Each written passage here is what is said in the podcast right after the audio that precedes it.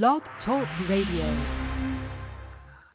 Hello and welcome to a special ScreenPicks podcast. I'm your host, Phil Wallace in our ScreenPicks studios in Los Angeles. We have a great show for you tonight. We are going to go over all of the nominees for the 95th Annual Academy Awards. We will break down who will win every single award. This is a must listen if you want to win your Oscar pool. It's a very special podcast. Joining me as always in Burbank, California, we have Kit Bowen. Kit, how are you doing? I'm doing well, thanks. Also, we've got in uh, Spokane, Washington, uh, Joel Amos. Joel, how are you? I'm doing well, thank you. Great. And joining us also in Burbank, we have a newly married Andrew Payne. Andrew, how are you doing? I am well. Thank you for having me. Great. Great. All right, let's get right to it. We're going to go through all 23 awards. We're going to try to predict who will win. This will help you win your Oscar pool. Uh, hasn't helped any of us win our Oscar pools, but it'll help you win it. So uh, we'll start with Best Picture. We have 10 nominees this year. The nominees are All Quiet on the Western Front, Avatar The Way of Water, The Banshees of Inisherin, Elvis, Everything Everywhere All at Once, The Fabelmans, Tar, Top Gun Maverick, Triangle of Sadness, and Women Talking. Kit, I'll start with you. You have to figure after winning the SAG, after winning the PGA, after winning uh, the Directors Guild, I guess, you have to figure it's shaping up to be an everything everywhere all at once victory. But All Quiet on the Western Front did win at the um, the BAFTAs. So what what do you think? Oh yeah, I definitely think everything's going to win. everything's going to win everything. Yeah, no. Hey, didn't I say that? Yeah, you said that. Um, yeah, I don't really think there's any any real, you know, possibility that All Quiet on the Western Front will win. I mean, I'm not entirely sure why that one BAFTA I can only, like I said, I can only think it's because it's sort of it's a British movie, so I mean that could be the reason why. But since the other one has won everything else, you know, I, I just don't think there's any other, uh, yeah, you know, real competition. Yeah, well, I guess it's actually, I mean, it's in German, but um uh so it's not really a British movie, but I guess a European movie, uh, I suppose. Um Yeah. All right. Uh and Kit, I'll, I'll ask you as well. If you were a voter, who would you vote for? Um, actually, I would probably vote for uh, everything. It's just it's kind of a nice. I mean, it had a lot of had a lot of you know sort of um, elements to it that made it it makes it more well well rounded as, as a best picture. You know, it had action, it has you know a family story at the heart of it. Um, just cool cool graphics and I mean cool visuals uh, and great acting. So yeah. Yeah. Interesting, Joel. Uh, I'll go to you next. You, you know, I, I think if you had asked me back in November, December, who I thought was going to win, it was it was probably the Fabelmans. We had won at Toronto. It was it had done really well on the festival circuit. You know, Steven Spielberg's Manifesto, and and you know, while I thought everything everywhere all at once would be nominated, I guess at that point, it's pretty rare for a sci-fi film to win Best Picture. Pretty, you know, Marvel's doing all these metaverse movies. This, this one kind of does it better than any of those at a much smaller budget. Um, first of all, do you do you agree everything everywhere all at once is winning this, and and why? Um, absolutely. I think I think every every uh, once in a while a movie just peaks at the right time, and I think this is actually one of the movies that came out earliest of these movies that are nominated. Um, but I think mm-hmm. somehow it's just it's, it's caught its momentum and at the exact right time. And the people that haven't seen it are watching it, and I think it's on Peacock, so it's available at home. It's also still in theaters, and I think like it's this movie that everybody's like, oh, you have to see it. And so, like my 80-year-old mother made a point to go see it in the theaters because everybody's talking about it, and think it's it's that movie, and it kind of reminds me a bit of like the, the momentum at the end for Slumdog. And Slumdog won. It's just kind of like, okay, is this really going to win? Because it's like kind of winning everything, and so it's kind of argue. It's hard to argue with that. I, I, I think, yeah, everything everywhere uh, wins everything. Uh, wins Best Picture. Um, in terms of the Fabelmans, I mean, if I was going to vote for another picture other than everything, I would vote for the Fabelmans just because it has such a special spot in my heart, and I just think it's so such a glorious love letter to our parents, to cinema, to I mean everything. But I don't think anything can beat everything. Okay, uh, Andrew, I'll go to you. You next. Um, is it everything for everything? Yeah, I don't. It's hard to make an argument as to why it wouldn't win, especially since it won the PGAs, which is the only other preferential ballot voting out there. That was like kind of the one thing for me where you start to wonder with the Academy, are there going to be enough people, enough older members of the Academy, enough people who don't like sci-fi who put it farther down on their ballot and, and give something else a chance to win. The PGA, while it's not the same voting block, it's you know it's similar. It kind of gives you that like look at that, and the fact that it won that makes that less likely.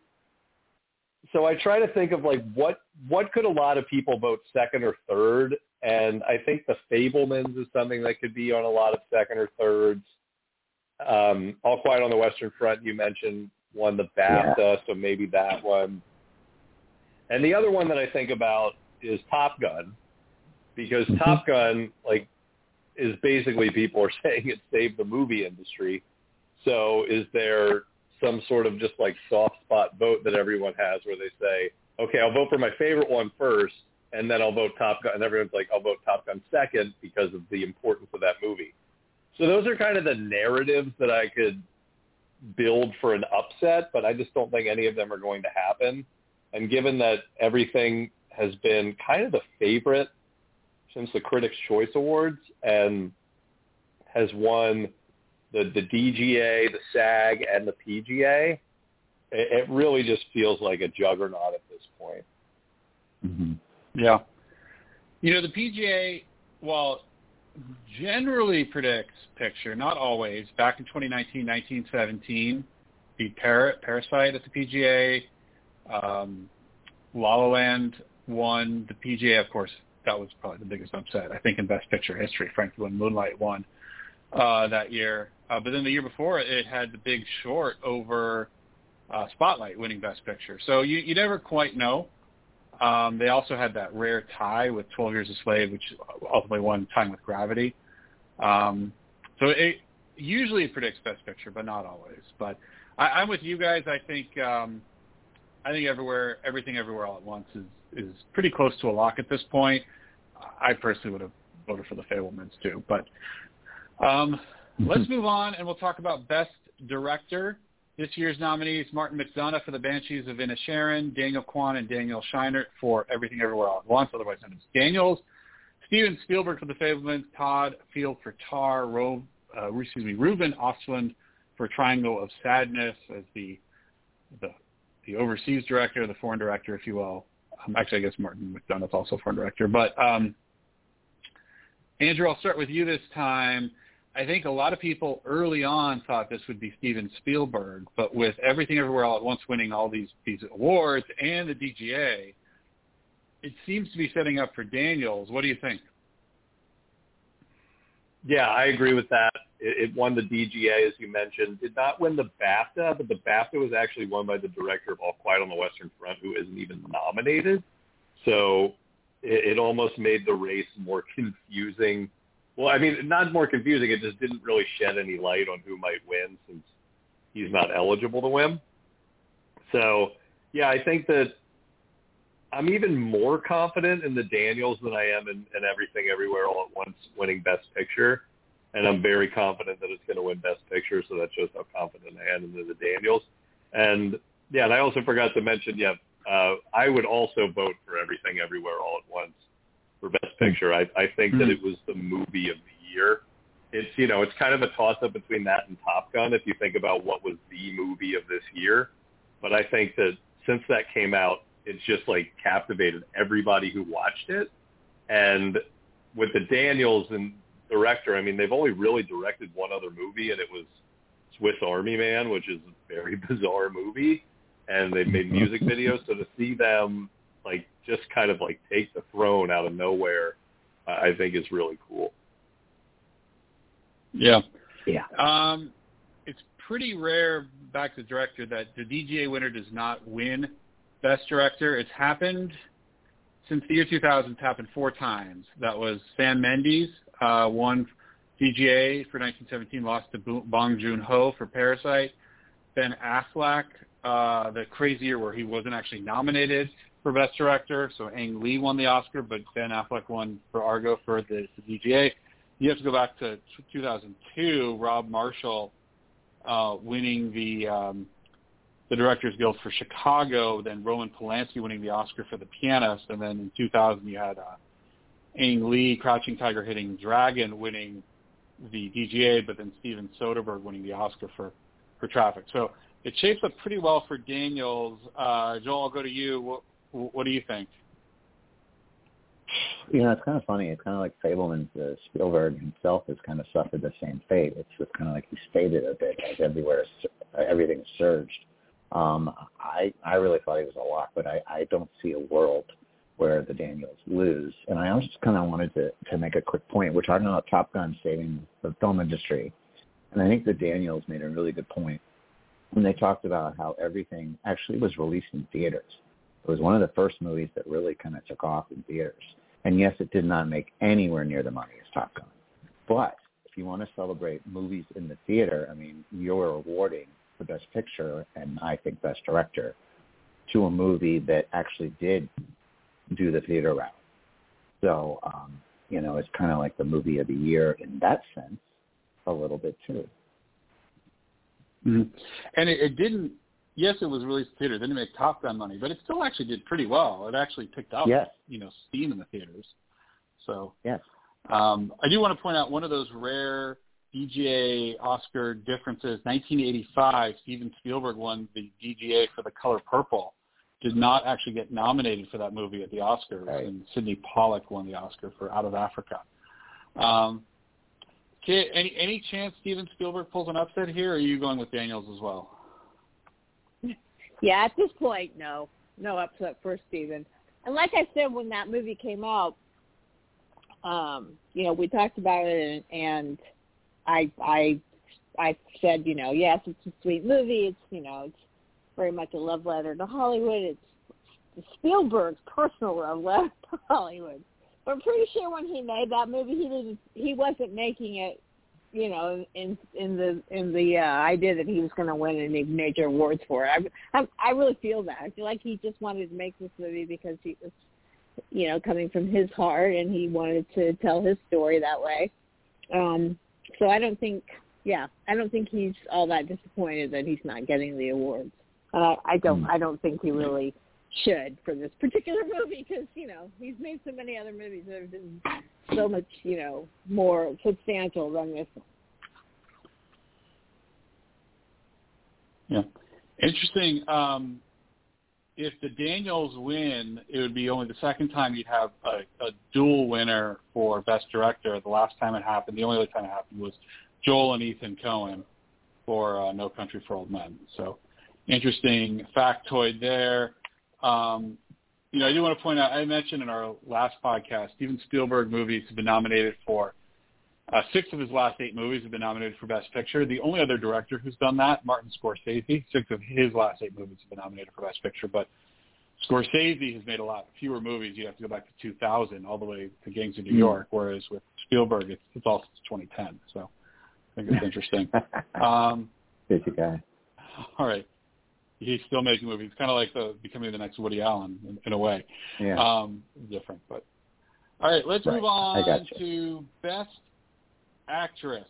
Um, we have Cate Blanchett, Ana de Armas uh, for Blonde, uh, Andrea Riseborough for To Leslie, the shocking nominee, Michelle Williams for The Fabelmans, and Michelle Yeoh for Everything Everywhere All at Once.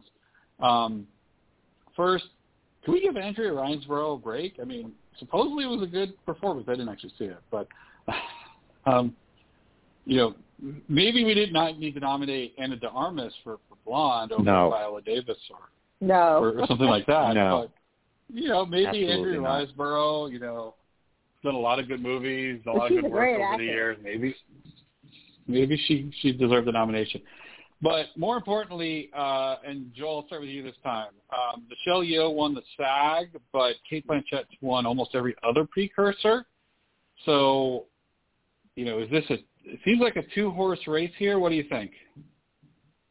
Um, I think again, it's going to be everything. I think Michelle's going to win. I think especially after taking the SAG, and um, it, it's just an incredible story. To, to, I mean, people have been aware for for a couple of decades now. And for her to win an Oscar for Best Actress, I think the whole place would stand up. Um, Cate Blanchett was incredible in Tar. I know a lot of people loved it. I absolutely hated it. Um, so I, I I never really got the the love for her performance. I mean, it would just kind of be one of those like Meryl Streep and Iron Lady, where you give it to the actress because she's incredible, but the movie's kind of um, and that's just my opinion. I know a lot of people loved it. But I just think, again, I, we talk about it a lot, or I, maybe I just do, but momentum. And I think momentum is just all Michelle right now. Yeah. You know, it's interesting. I saw that movie a second time, and one of my friends said it was the best movie of the last 10 years. And, and I don't know, mm-hmm. it's still really hard to follow, in my opinion. Uh, but uh, and Miss Cate Blanchett's won twice. Obviously, I think her best performance ever was Blue Jasmine. Um, so, but Kit, what do you think? Is it Michelle Yeoh? Is it Cate Blanchett? Do we have an Andrea Riseborough upset? What do you think? oh, Andrea, she is a great actress, though. I mean, she's she's you know put in some great performances in every, almost everything she does. I I kind of consider her more of a character actress than a lead, but she's done leads before. So I mean, I'm it's it's not surprising that she gets nominated. It's just surprising she gets nominated for a film nobody saw, and it was based on a social media campaign, basically. But at one point in time, at some point in time, I think she'll be on there for for real. I do. I think she's a great actress, but no, she's not winning. Um, yeah, I think it's Michelle Yeoh. I think she's got the the momentum, and you know, like Joel said, she's she's kind of a, a you know, definitely in the Asian film industry, she's a, you know she's a legend. So it, it would be really great for her to to win this. Um, and and it is. It's Cate. This was not Cate Blanchett's best performance.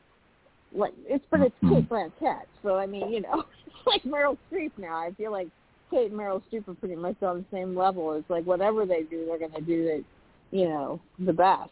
But uh, I feel like the sentimental, um, the sentimental shift is towards Michelle. So I would I would bank on her. Yeah. Um, all right, Andrew, what's your pick here? So, th- I mean, this is interesting. And other than supporting actor, I'm sure we're going to have this debate in all of the acting categories, which is what makes this year so exciting. This is such a toss-up for me. Um, like you mentioned, Michelle Yeoh won SAG. Cate Blanchett won BAFTA. Cate Blanchett's won pretty much everything else. But uh, I feel like what is has me leaning towards Michelle Yeoh is that Cate Blanchett's won twice already, and she's still pretty young. So there's still mm-hmm. a, yeah. going to be plenty of opportunities to give her a third Oscar to tie her with Meryl Streep, or even a fourth to tie her with Katharine Hepburn, who she played in one of her Oscar-winning roles. Um, so I'm leaning towards Michelle Yeoh. I may change my mind before pool time comes, before it's time to finally put my money where my mouth is.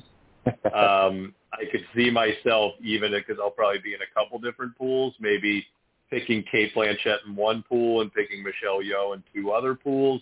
Um, th- this one to me is is down to the wire, and I think that's that's what's so exciting. I feel like for for so many years at the Oscars, we pretty much know who's going to win, and this year there's many races where it's like I really have no idea. It could be it could go either way, but I'm going to lean towards Michelle Yeoh right now. Yeah, Cate Blanchett is 53, by the way. Michelle Yeoh is 60.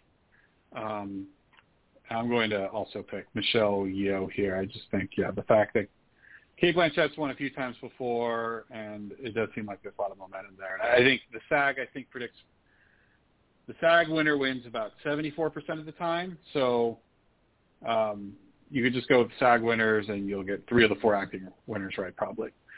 So uh, let's move on to Best Actor. This one, to me, I'm I'm not sure. Uh, you've got the nominees here: Austin Butler for Elvis, Colin Farrell for The Banshees of Inisherin, Brendan Fraser for The Whale, Paul Mescal for After Sun. I don't know anyone who saw that movie. Maybe one of you guys did. And then Bill Nighy for Living. Um, Andrew, I'll start with you. Brendan Fraser had the big, big win at the um, at the SAGs, which I think has put him in a in a prominent position after I think people were starting to count him out a little bit. Um, Austin Butler has won, you know, he won the Globe, he won the uh, the BAFTA. Um, uh, Colin Farrell also won a, a Globe. Uh, Andrew, what do you think here, Best Actor? So this race reminds me a lot of uh, was it the 2015 race where Michael Keaton was kind of the feel good mm. story, yeah. Mm-hmm. kind of the the, the comeback yeah. person, and he ultimately lost to a young actor who people yeah. saw as like an up and coming person with Eddie Redmayne in a biopic. And I think the same yeah. thing is going to happen here. So Eddie Redmayne won the BAFTA that year when I, I believe Michael Keaton won the SAG. Let me confirm that to, to complete my oh, narrative. My, Michael Keaton Um, got up out of his seat. Like he thought he was walking up to the the stage. I mean, he had to sit back down. I'll never forget that. Yeah, so I really, it just, it feels like the same thing is going to happen. So, oh no, never mind. Michael Keaton lost the SAG for some reason. I thought he won the SAG. I think he won the SAG for uh, Dope Sick. So it, it's a little bit closer, but it, it feels like the same thing to me. I, I think Austin Butler is going to win. Um, and yeah, I mean, if I if I were voting, I would I would definitely vote for Austin Butler over Brendan Fraser in that awful, awful movie. okay. Kit, I'll go to you next. What do you think about Best Actor? Well, I don't think it was an awful movie at all. Um, it's an awful movie as far as it was hard to watch, but I don't know. I I really don't know. It is it is it's basically a toss up between those two. Um, but uh, I'm I'm leaning towards Brendan. I kind of was from the beginning. Well, ever since I saw that performance, um, I've I've kind of been banking for him. So or rooting for him, I should say. so uh, you know, again, it it, it is um, a little different as far as the Michael Keaton situation. As far as Brendan's been, you know, kind of out of the limelight, and there's been some issues and all of that. But but everyone seems to be really excited that he's back on the scene. So I I again, I'm going towards the sentimental pick. So I I think it's going to be Brendan.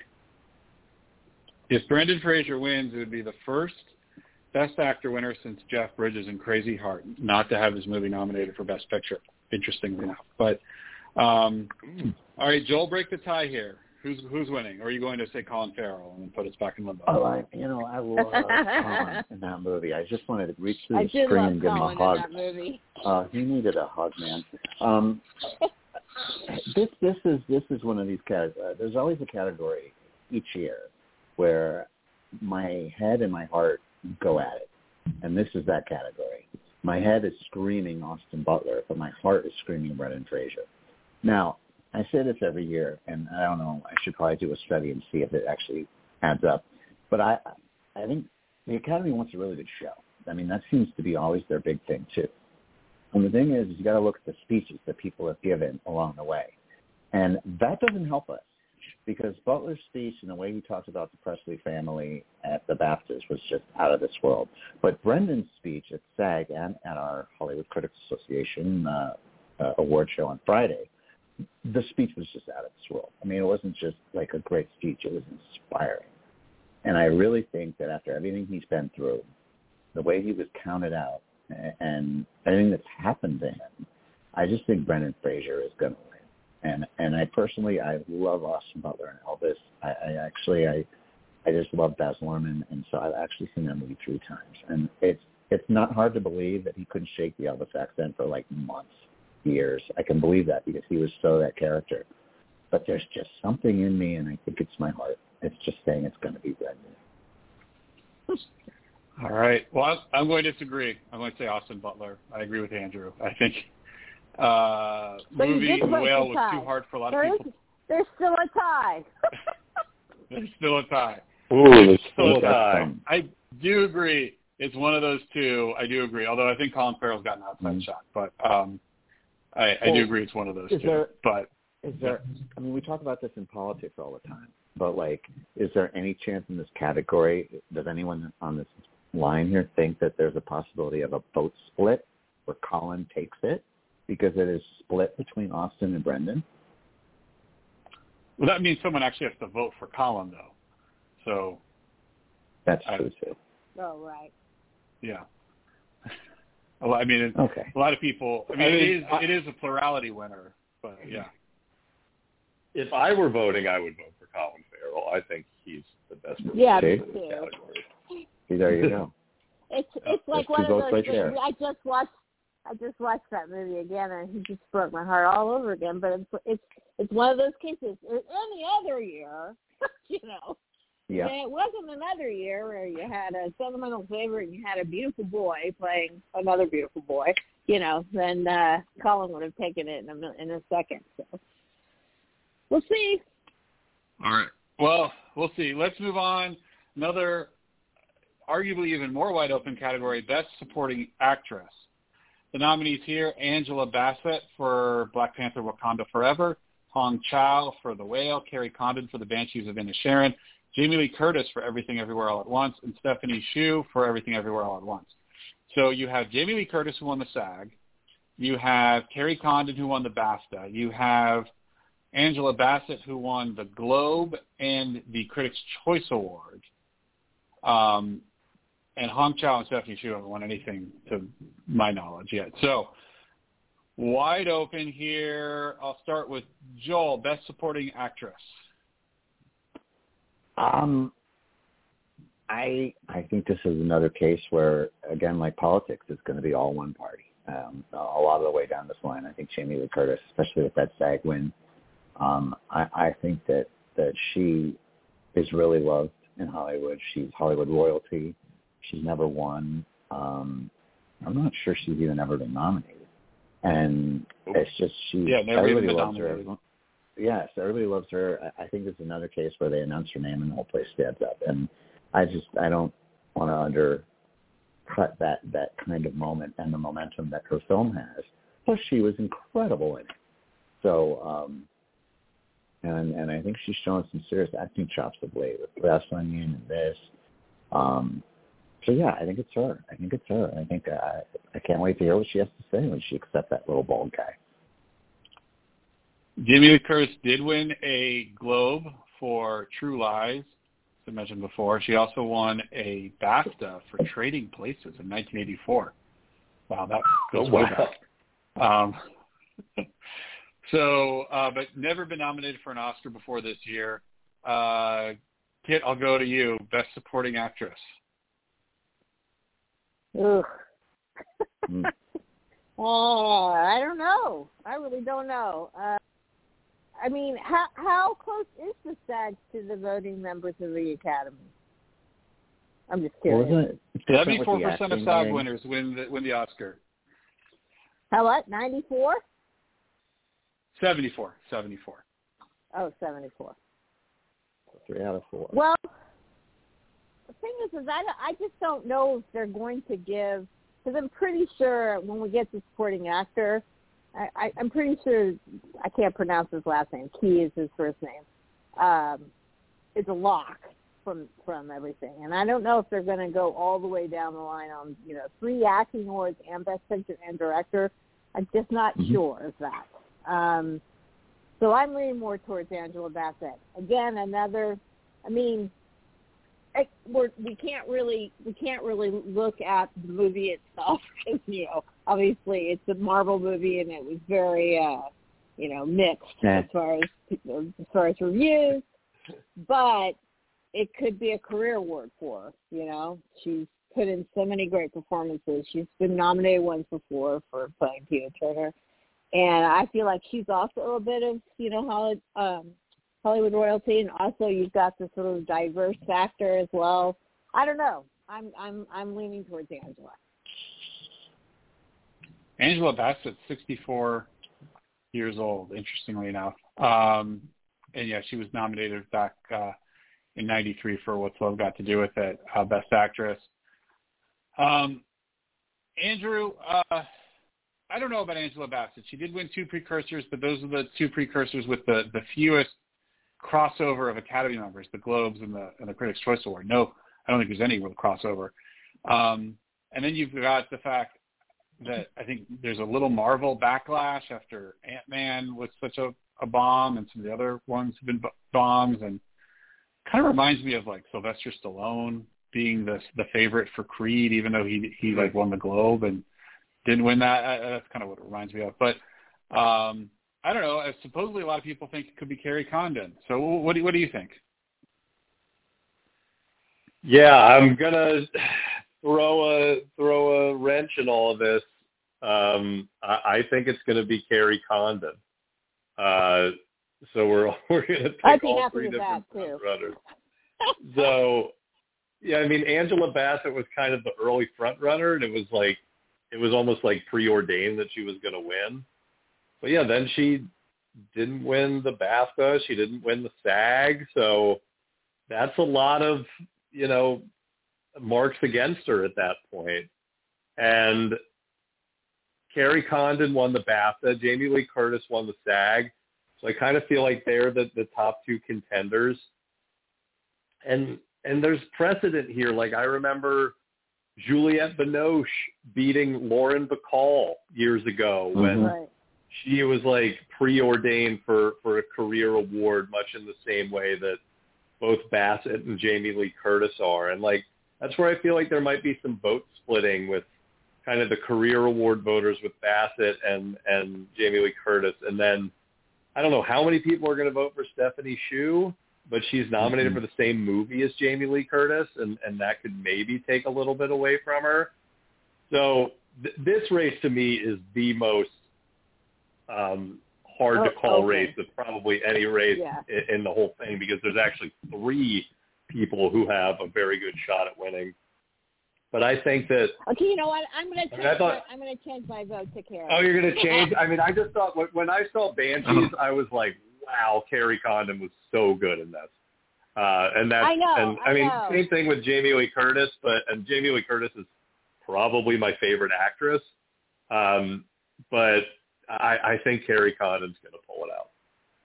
Yeah, I'm changing it to Kerry too. All right. I got to interview her by the way Um, for that movie. She seems she's just she's just very lovely, very Irish, and and you know maybe they will give Banshees a little bit of love, you know, this way. But do you guys agree with me that not every single acting award's going to be won by everything everywhere? I just I just feel like they're going to go in a different direction for supporting actors. That's just my feeling.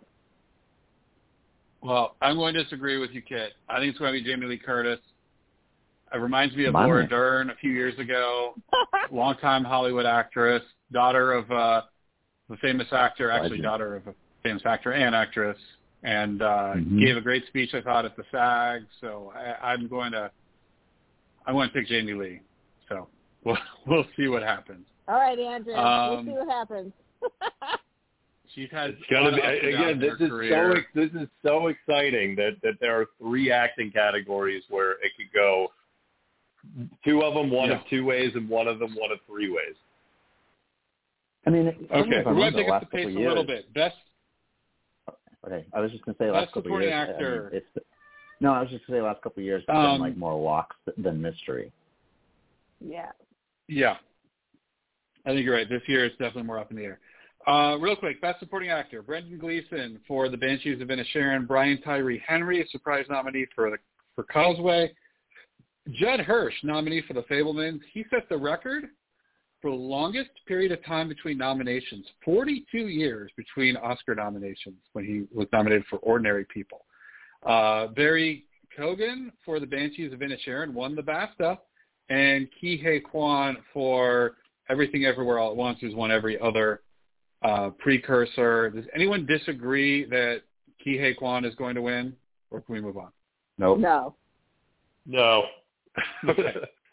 All right, we'll we'll just move on. I'm, I'm just happy the kid from Goonies and, and Temple of Doom. I know. It's, it's So- right in front of Steven Spielberg. So, uh, and he had a great speech at the Globes too. So he, he's done great. He's he's done a great speech everywhere. All right, best original screenplay. Uh, the nominees here: uh, The Banshees of Inisherin, Everything Everywhere All at Once, uh, The Fabelmans, Tar, Triangle of Sadness. So, Kit, I think your husband gets to vote in the Writers Guild. So I'll start with you first.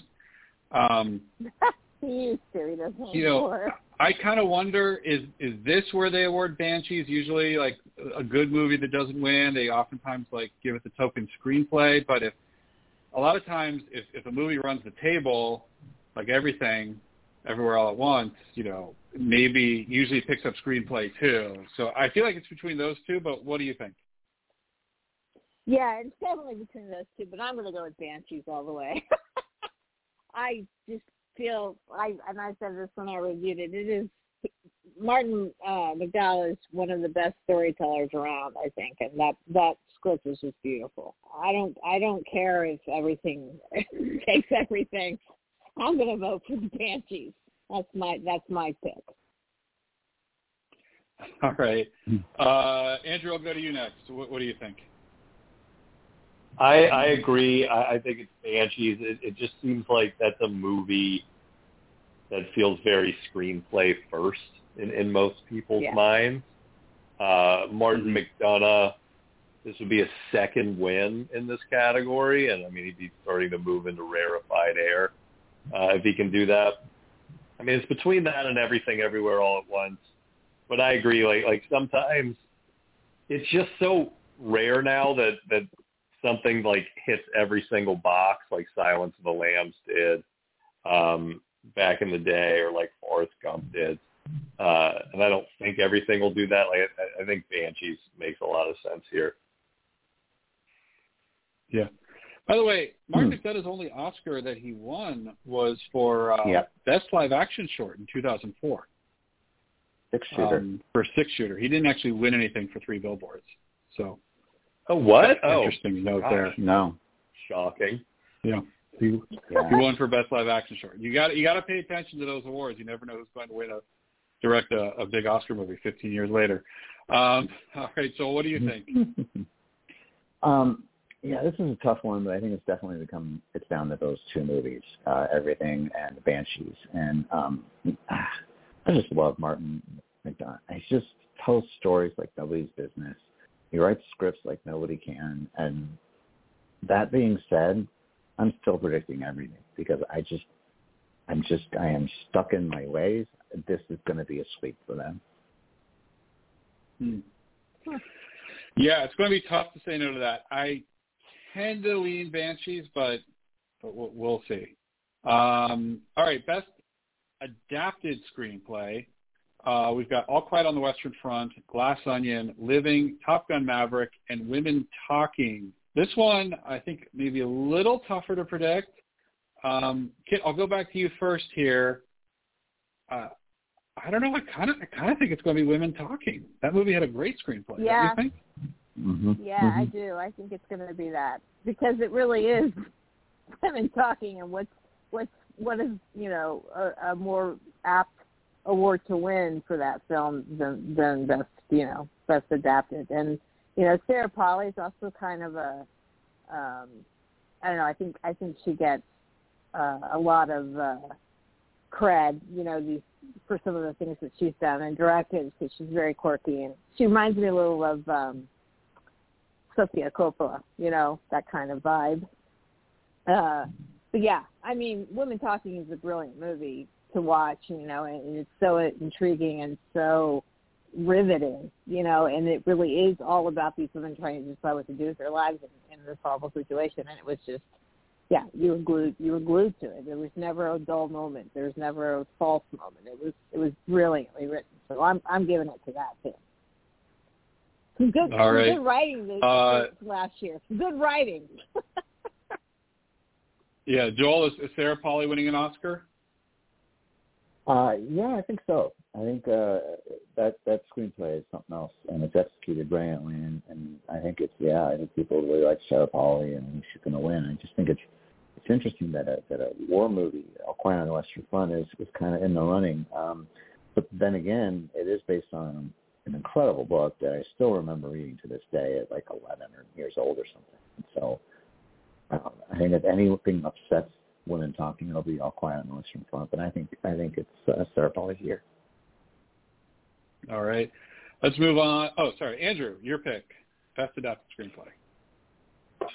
I mean, yeah, so the, the Writers Guild Awards have not come out yet, so Right. it's tough to say. I, I- think it'll probably Women Talking and All Quiet on the Western Front, like like the two front runners. All Quiet won the BAFTA, but yeah, I mean we've seen yeah, and I don't know how I had this level of a of a brain fart, but yeah, get Jordan Peele beat Martin McDonagh uh, that year, and and it kind of fits with this where a lot of these younger filmmakers. I mean, you know, Sarah Polley, this is her third film, but they tend to get awarded screenplay a lot, which is strange because you know, like these writer directors, it it just feels like like they win screenplay uh, very often, and they get when they get recognized. So I I could see that happening for her, like much in the way it's happened for for some other people, like, like even like Jordan Peele. Yeah, who's that woman who who played Camilla in The Crown? She won the screenplay award. Um, Oh, blanking yeah, name, but, for, but um, Oh yeah, for, yeah, for yeah. promising young woman. Yeah. promising yeah. young woman. Yeah, and actually, Sian Heder won this last year for Coda, believe it or not. This award. Yes. Uh, Taika Waititi won for Jojo Rabbit for screenplay. So, yeah, some of the kind of younger up and coming filmmakers won. Mhm. Um, all right, I'm just going in the order on my screen here, so we may be doing some smaller films pretty soon. Best animated feature, we've got not just Pinocchio. It has to be Guillermo del Toro's Pinocchio. Mm-hmm. Uh, Marcel the Marcel the Shell with Shoes On, Puss in Boots, The Last Wish, The Sea Beast, and Turning Red, uh, nominated for Best Animated Feature Film. Joel, uh, I think my daughter's not really watching animated feature films, so you have the youngest child watching animated movies. Um, Yeah. What would you say is the going to be the winner for animated feature film? Well, in this house, it would probably go to Puss in Boots. Um, she just loves that little kitty. Um, but but I, I just I love Marcel. Oh my God, do I love that movie? But it almost seems like a coronation for Guillermo del Toro's Pinocchio because I mean it just seems like the day it came out, people were like, oh, everyone else that could be nominated should just go home. And I just feel like that that's the feeling I've gotten since it's come out, and I haven't felt that feeling change. Hmm. Well, it's interesting. uh, You know, the Annie Awards. Guillermo Pinocchio did win the Annie Award um, for Best Animated Feature, but Best Animated Feature Independent. I don't know why that was a separate category. Went to Marcel Shell. So um, Hmm. they, there was a split. Uh, Kit, can you can you answer to the split? And and what do you think for Best Animated Feature? Well, I I I would pick Marcel in a heartbeat. It's one of my favorite movies of last year. But I think I think Pinocchio is actually going to probably win.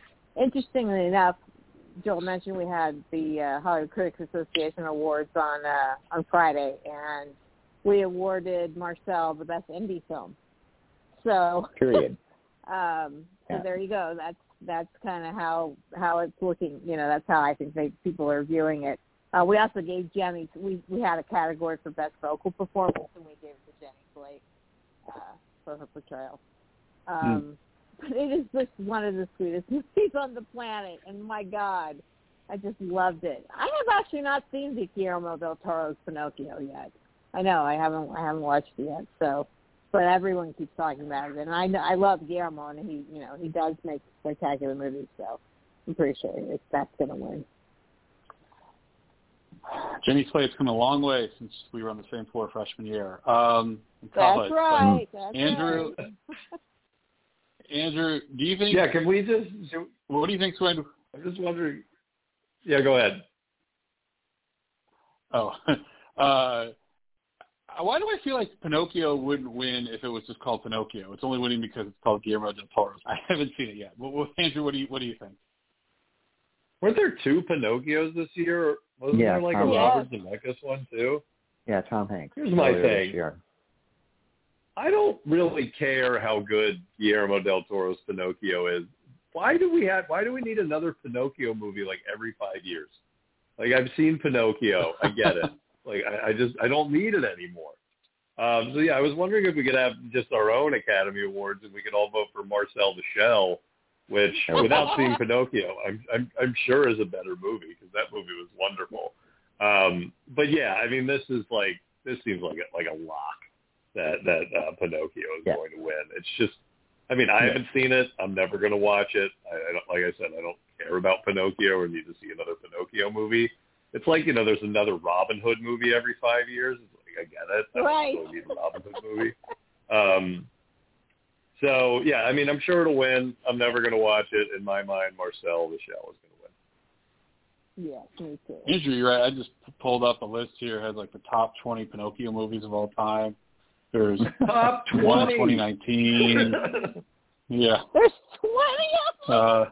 Uh, there aren't that number many one though Batman was the original. Actually, I take it back. Top 25 Pinocchio movies. Top top 25. Oh, Frank. Oh, All right. word. My Let's move on. Uh, best international feature film. We've got All Quiet on the Western Front from Germany, Argentina 1985 from Argentina, Close in Belgium, EO in Poland, and The Quiet Girl from Ireland. Um, I guess that one's actually in Gaelic. Um, is anyone going to win this one besides All Quiet on the Western Front, or can we move on? Nope. Let's move on. Yeah, I don't think. That's I mean, not- Argentina 1985 is the only possibility, but that seems like a long shot. Now, if there's one Yeah. award that this All right, movie best wins, docu- it's this one. Yeah, yeah. I think I think yeah, that's that's fair. Best documentary feature. We've got um, All That Breathes, All the Beauty and the Bloodshed, Fire of Love, A House Made of Splinters, and Navalny. Joel, I'll go to you. I, I got to think it's Navalny, right? Yeah. Oh, yeah. Uh, I think this is another. I think this might be another lock. Man, I just can't see anyone else Yeah. beating that movie. Which one? Any, anyone disagree? Navalny for All best the documentary. I mean, Navalny Which one? about Alexander Navalny, the Yeah, I'm really, I'm just completely out of the loop on the documentaries. Although I did see, uh, I did see the um, trailer for All That Breathes, and it looked like a very beautiful movie. So I'll just say that. But yeah, fine. I'll, I'll go with you guys on that one. Yeah, okay. Alexa, I, I agree. I mean, Navalny, Fire of Love did win the DGA, so there, there is a possibility there. It also has very cool key art, so I, I who Hmm. knows? Maybe that like sitting on some ballot somewhere will make people check it off. Um, but yeah, Navalny won the BAFTA and it won the PGA, so I, I think it's going to win the, the Oscar. All right. Um, okay, now we're getting into the, the three silly awards, um, but usually they can determine your Oscar pool. I have no idea on any of these. So, best documentary, Me either. short subject. Uh, the Elephant Whisperers, Haulout, How Do You Measure a Year, The Martha Mitchell Effect, um, and then Stranger at the Gate. Um, anyone want to chime in here? Well, I like Well, Elephant sure. Whisperers. Yeah, Elephant Whispers is on Netflix, and I feel like Netflix owns this category. Uh, so yeah, I think it'll win just because people have seen it. Yeah, the- the only thing I'd say is if there's going to be an upset, it's going to be Stranger at the Gate. I mean, and and the only reason I say that is because I mean maybe it's just me online, but like they are advertising the hell out of this movie for your consideration. Which one? Uh, Stranger at the Gate, Uh, and so I, I just I wonder if that's going to get turn any heads. Um, but it's going to be pretty hard to beat. You know, the movie that you can just watch on Netflix that's also actually very good. and Yeah. it's an elephant, a baby Uh, elephant. Come on. All right, we'll move on. Best live action short. Nominees here. An Irish Goodbye, Ev- Ivalu, Les Poupiers, Pou- Pupil, Night Ride, and The Red Suitcase. Anyone have an opinion here? I I I've got a walk on this one. Well, maybe not a walk. Yes. This Okay. is my opinion. Le Pupille. I mean, first of all, it's about uh, girls going Italy uh, during the war. But the reason why I think this one pumps up ahead is because it's produced and comes from Alfonso Cuarón. And I know the Academy loves Oh. him, and we always talk every year if there's a if there's a celebrity or a big name kind of attached to one of these categories, it's going to win. And so watch for him to be up on that stage. And apparently it's on Disney Plus. So there you go. Yes, Um, it's Disney Plus. any, any other? Okay. All right. Let's move on. Although an Irish Goodbye, I kind of like that name for a movie. Um, I, I, uh, it actually did win the BAFTA, by the way, but that's okay. Um, oh no, the yeah, I don't know. All right, let's move on. Uh, best animated short film. We've got The Boy, the Mole, the Fox, and the Horse, The Flying Sailor, Ice Merchants, M- My Year of Dicks, and an ostrich told me the world is fake, and I think I believe it. Um, anyone anyone have an opinion Yeah, let, let me let, let me invoke another another uh, yeah, sort of yeah. rule Bring it on. that, that we've that we've developed over the years in these short categories. This is the uh, the heaven is a traffic jam on the 405 rule. If Amen. something has a Yes. good title, it's gonna win. Mhm. And I think My Yeah. Year of Dicks is such a great title, and, and it's gonna win. Bingo. I- Just to hear would the go to that in voiceover person at the Academy say that out loud. I mean, that's money right there. And the winner I, is I, I look at that name and I got to think it's going to win. But I did see, according to Gold Derby, the favorite is the boy, the mole, the fox, and the horse, which is produced by J.J. Abrams and Woody Harrelson. So oh Oh And no! Oh no! Oh, it's, Elba. okay. it's two different. It's two different rules in, in conflict And- with each other. And it stars Idris Elba t- and uh, Gabriel Byrne. Oh, oh, you're Oh. killing me. Okay, Oh so, man, all right. yeah, you're you're Oh. swaying I me. Yeah, I, I feel like the celebrities are going to beat the title. Yeah, I think I think I agree. with I don't know. The It's a tough one. Boy, The the mole, I'm- I'm rooting for- I haven't I haven't seen any of these, but I'm rooting for my year of dicks because it's a. I think I, I agree. I think it's going to be my year of Jacks. I just I Yeah. think that's what it's going to be. All right, let's All right, let's let's move on. We'll pick up the pace here. Best original score: All Quiet on the Western Front, Babylon, The Banshees of Inisherin, uh, Everything Everywhere All at Once, and The Fabelmans with John Williams. Um, Andrew, I'll go to you first. I listened to all these scores earlier today. I got to say the Babylon one is the best, but Ooh. it was a movie not a lot of people liked. So does John Williams win at age 91? What do you think? I no, I think it's Babylon. I think um I think that if there's any like there's I think Babylon's going to win two awards. Spoiler alert. I think that everybody who saw that movie came out of it saying that's going to win best score and that's going to win best production design. And I don't Yeah. think anything's changed. I, I think it's going to win. Although agree. what I should win is the, won is the, La La Bat, by the is way. the Batman. I think the Batman should win, but I don't even think that made the short list before the nominees, which is baffling No. to me. I, I agree with you, Andrew. Yeah, let's let's tackle So, two categories you- right now, here and there. Production design and best score goes to Babylon. Yep, no question. No question. All right. Well, we'll, we'll get we'll we'll get to production design soon. Uh, best original Oh, come song. on, we just did it. um, we just we just did I, it. I said score. We're doing song. We just said production Okay. design too. Okay, all right. All right, fine. Um, production design. Babylon. You don't think it's going to be Elvis? No, No. Okay. no, I do No, not. I think it's Babylon. Babylon. Mm. Babylon Okay. was All right. Babylon visual wins production design. Lotion. Okay. Okay. All right. We'll move on to best original song. So Diane Warren, I have to look up how many times she's been nominated. It seems like every year. But she's nominated for the song Applause from the movie Tell It Like a Woman, which I actually hadn't heard of before. Um, we've got Oh. Lady Gaga for Hold My Hand in Top Gun Maverick. Uh, we've got uh, Rihanna and some other people for Lift Me Up from Black Panther Wakanda Forever. Uh, not Two, Not Two from RRR. And then um, This is a life. The song in Everything Everywhere All at Once. Uh, Andrew, I'll go to you since you used to be our American Idol columnist. Um, it, it seems like the favorite here is the song from RRR. What do you think? First of all, that Diane Warren song is awful. Like I don't know why. Like, do we have to nominate her for these made-up movies and these terrible songs every year? Like, can't we just wait till she has one that she's gonna win? But but I digress. Um, I I think it'll be the song from RRR. I have to tell you, I was listening to these songs earlier, and I've I've not been a fan of Hold My Hand at all. But for some reason, I was listening to it today, and I was like, oh, this is actually pretty good. Like this really feels like an old school classic, like movie theme song. I don't know why they didn't use it in the movie. Uh, I think that that's kind of like doomed it, but um, like as they always played it over the credits. Uh, yeah, but I think RRR is going to win. I mean, there's no real other place to award that movie and it's such a beloved movie from this year that it, feels like that's where all the votes will go. I agree.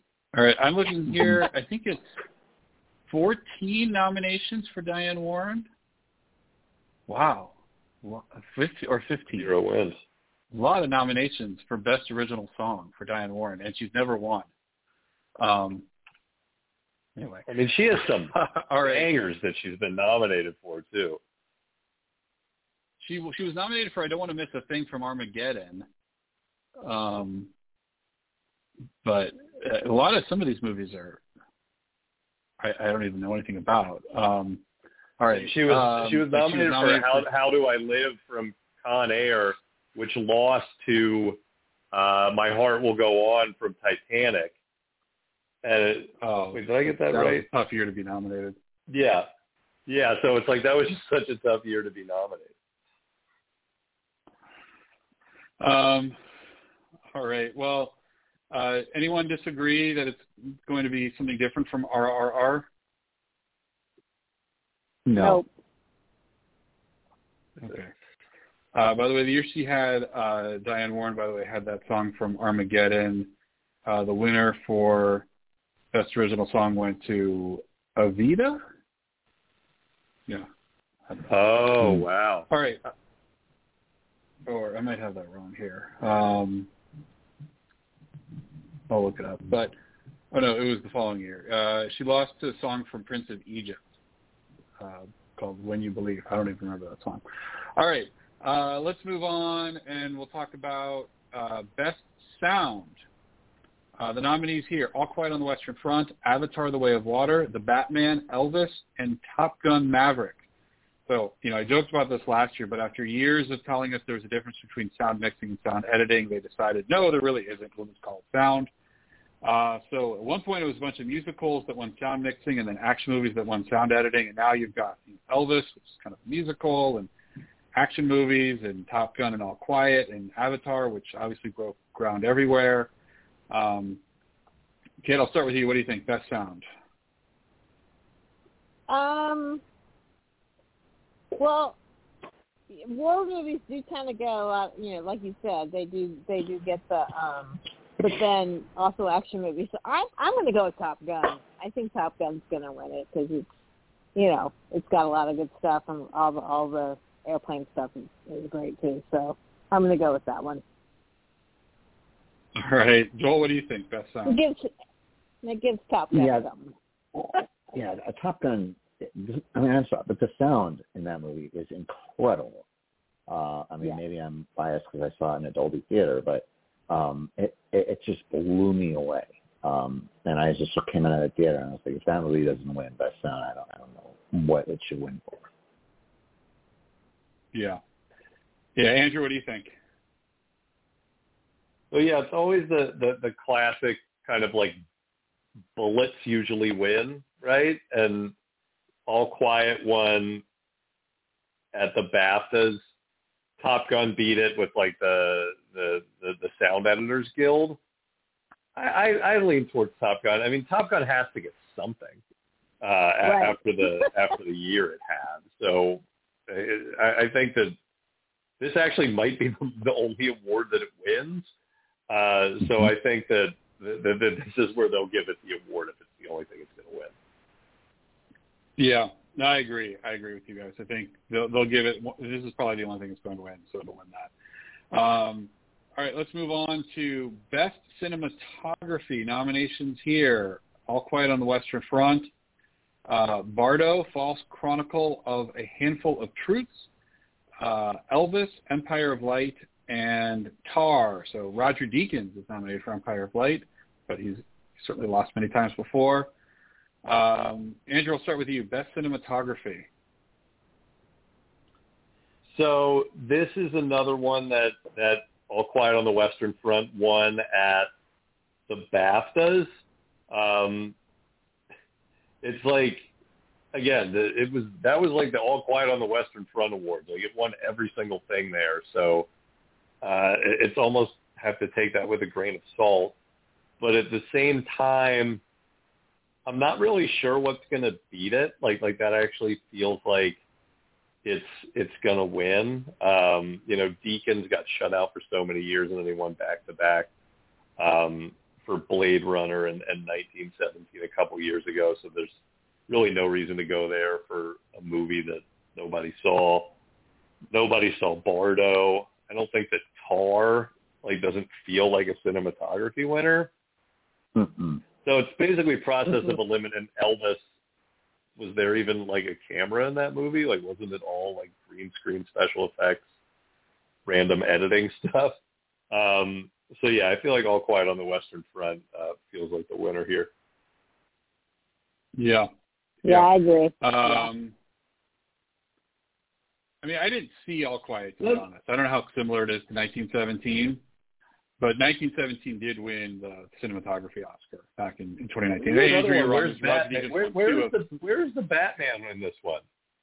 Like, uh, I feel like the Batman Am I needed the only one who didn't like that movie? Okay. Uh, anyone disagree with Andrew? All, All Quiet on the Western Front? No, No, and actually, this is probably the, the one category that I actually would put money on. I mean, I'm I'm that positive. You you made a bet on this? Okay. No, I didn't. I'm just saying. He will. If, if, you went to you're Vegas. like, you know, I'm betting on no. cinematography. yeah, I came all the I'm way going out there and I'm finding No, that one. I'm just saying, if I were to bet on one, this would be it. Okay. All right, let's move on. Uh, best makeup and hairstyling. Um, we've got All Quiet on the Western Front, The Batman. There you go, Andrew. Batman getting a nomination here. Uh, Yes. Black Panther: Wakanda Forever. Um, we've got Elvis and The Whale. So, look, they do have a history of giving this to movies that make people look fat. Um, uh, or like- that they change their, transform their looks. Yes, yes. Yeah, last year's winner was The Eyes of Tammy Faye. Year before was Ma Rainey's Black Bottom. Um, I'm looking here. Uh, sorry, uh, uh, did Black Panther win for makeup before? It, it did not. The original Black Panther did not win Costume. makeup. No, costume, but not makeup. Actually, I don't even think it was nominated. Um, Kit, I'll, I'll go with you here. What do you think about makeup? Yeah, I'm I'm definitely thinking the whale. Um, that was that was pretty amazing what they did. Although, although if if Elvis won, I wouldn't be I wouldn't be shocked. so I think I think Elvis is a close second, but my my money would be on the whale. All right, uh, Joel. Any, any thoughts here? Um, yeah, actually, I mean, I, I think this is very much like the best actor category. It's going to be between Elvis and the Whale, and I personally, I mean, I'm blown away by what they did with Brendan Fraser, but I think I just I got to go with Elvis on this. Um, Does the way that too? Really? Right? Yeah. because well because of everything because the whale is just one Yeah. person and yes that that Right, that, that, that right. was incredible and that should be commended but elvis it's the entire screen it's the entire ensemble ensemble it's a cast of you know at least a thousand and and you know i, I just think that's a lot of makeup and hair uh, especially on the main characters uh, i think that's your winner Interesting. The nominee for Elvis is Mark Coulier, who's won two Oscars before for the Grand Budapest Hotel and um, uh, the Iron Lady. So he's won twice before. We're doing. Um, Hmm. He also worked on all the Harry Potter movies, but the the nominee for The Whale has never won an Oscar before. Done a lot of movies though. Adrien Morot. Uh, Andrew, what do you think for best makeup? Yeah, I agree with everything that Joel said. I mean, it is funny. It is kind of like the battle of the fat suits between the whale and, and Yeah. Tom Hanks and Elvis. But yeah, I agree with what Joel said. I mean, so that right there, like like they're kind of equivalent. And then you think about what they did with Austin Butler throughout the movie Yeah. and his hair and his Mhm. makeup and and all the Mhm. other people like in Las Vegas and on tour with them. Um, Yeah, yeah, I, I think so, uh, it's gonna Elvis. I'm looking here. Vice won for makeup back in the day. Another example of making someone look fat. Um, I don't know. I think it's just going to be The Whale. I'm not sure. I still haven't seen that movie. But all right, uh, three awards left. Um, Best costume design nominees here: Babylon, Black Panther, Elvis, Everything Everywhere All at Once, and Mrs. Harris Goes to Paris. Uh, Kit, I'll go back to you. Costume design. Well, on Gold Derby, it's neck and neck between Elvis and Black Panther. Um, so, uh, I don't know. I mean, didn't Black Panther, the first one, win costume? hmm Uh, I'm looking here. It did, yes. Ruth, Ruth, somebody, what's her name? Ruthie Ruth Carter. Carter. Yeah. Yeah, she's Um, nominated again. You guys were talking about hair and makeup and stuff for Elvis. I I also think the costumes in Elvis were Mhm. unbelievable. So I would actually pick Elvis for costumes over the the hairstyle, the makeup and hair. I would pick costumes I would. for uh I would too. Yeah, yeah. I would too for the same So- reason as makeup and hair. Yeah, I mean they've already picked Wakanda Forever. For, I mean, they already picked Black Panther once for costume. You don't think they give it the second Right. costume award? No. Um, Right. and uh, Catherine Martin, who's the nominee for Elvis, she she hasn't won before, but she's done a lot of Baz Luhrmann movies. She did the Great Gatsby uh, costumes. She's Baz Luhrmann's wife, Um, by the way. oh, really? Oh, okay. hmm She did Moulin Rouge. Yeah, she's uh, she's done a lot of Yeah, she's, she's done done like every all Baz Luhrmann movies, movie. yeah. Looks like. Yeah. Yeah. Um. All right, Andrew, do you disagree? What do you think? No, I think that this is again Elvis. Yeah, I mean, uh, anything that's on a person, hair, makeup, costumes, I think goes to Elvis. Yeah. All right. Um, we'll move on. Best film editing. Nominees here: The Banshees of Inisherin, Elvis. How could that be nominated for film editing? It was way too long. Uh, Everything, Everywhere, All at Once, Tar, and Top Gun: Maverick. Andrew, I'll go with you. I'll go to you on film editing. What do you think? I'm gonna I'm gonna make an argument against something that I think is a lock, but it's ba- I mean it's down to two, right? It's the it's the the dogfight sequences of Top Gun versus just the entire thing of everything everywhere all at once. right. Um, I mean, every everything everywhere has won most of the awards. Have won the BAFTA. I think it's def- I mean, I think it's definitely going to win, but one of the things that can sometimes upset are, are things that have those crazy sequences. You know, like car racing movies, boxing movies, um, and then here like like a dogfight movie. But everything everywhere all at once. I mean, the editing in it is just Wow. out of it, out of this world. And Yeah. I mean, I just The always think of that one work. scene. Yeah, there, there's the one sequence where they just show Michelle Yeoh's face, and it goes through every single one of her personas and like, you know, thousands of them in like a minute, and it's just like one of the best things I've ever seen in a movie. Just for that Mhm. right there, it should win. But yeah, I, I think it's gonna, I think it's gonna win. Yeah, one hundred percent. Yeah. Joel, what do you think? One hundred Again, percent. it's like One hundred It's like cinematography for for Quiet on the Western Front, and and it's like a lot. Yeah. And then editing, it's like that is that movie. Everything, everywhere, all at once. Doesn't work without the editing. Yeah, I I Nope. agree with you. No no movie has ever done a better job of doing the metaverse, the alternate universes than that one. Better than any of the Marvel Yep. movies. So Better oh, than Doctor Strange in the Multiverse of Madness? Maybe by a little. Just a little, just a little. Although honestly, I didn't see that. I was not really all that interested. All right, best visual effects.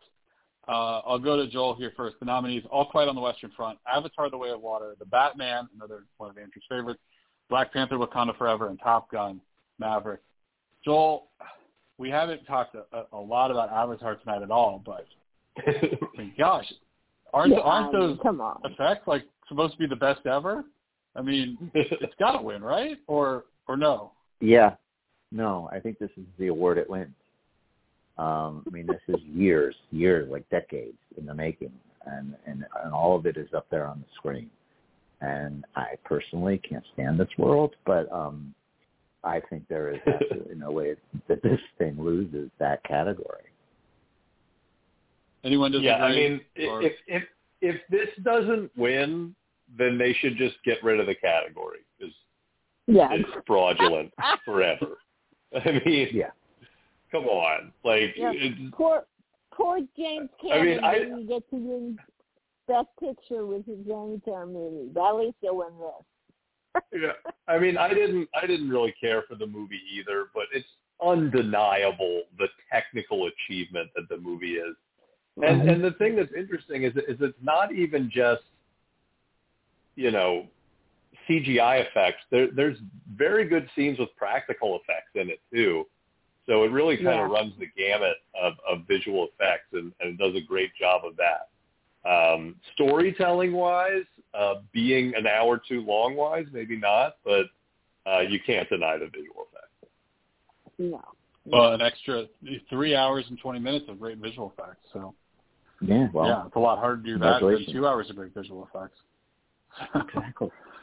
That's a lot of work. All right. Um, I believe that is it. I do want to point out, um, I mentioned earlier that Diane Warren, 14 nominations, no wins. I actually, not totally true. She is getting an honorary award this year. So Diane Warren is winning something. So congratulations to her. Ah. Uh, Well, good for her. Michael J. J. Fox is winning the Jean Hersholt Humanitarian Award. The other honorary Oscars go to Peter Weir and Euzhan Palcy. Awesome. So Ooh, Peter Weir. um, Love Peter interesting Weir. there. Dear, where I love him. The I uh, love that guy. the host this year, Jimmy Yeah, wouldn't, Kimmel. wouldn't it be gr- wouldn't it be great to see Peter Weir get presented that on the actual show? I don't know why they moved those to the technical awards and felt the need to keep all the short things on the on the actual award show, but I would love to see a Peter Weir tribute. I mean, he's great. He's one of my faves. Yeah, that, And a Absolutely. Michael J. That Fox was very tribute. I mean, how great would that uh, be? There wouldn't be a dry eye in the house.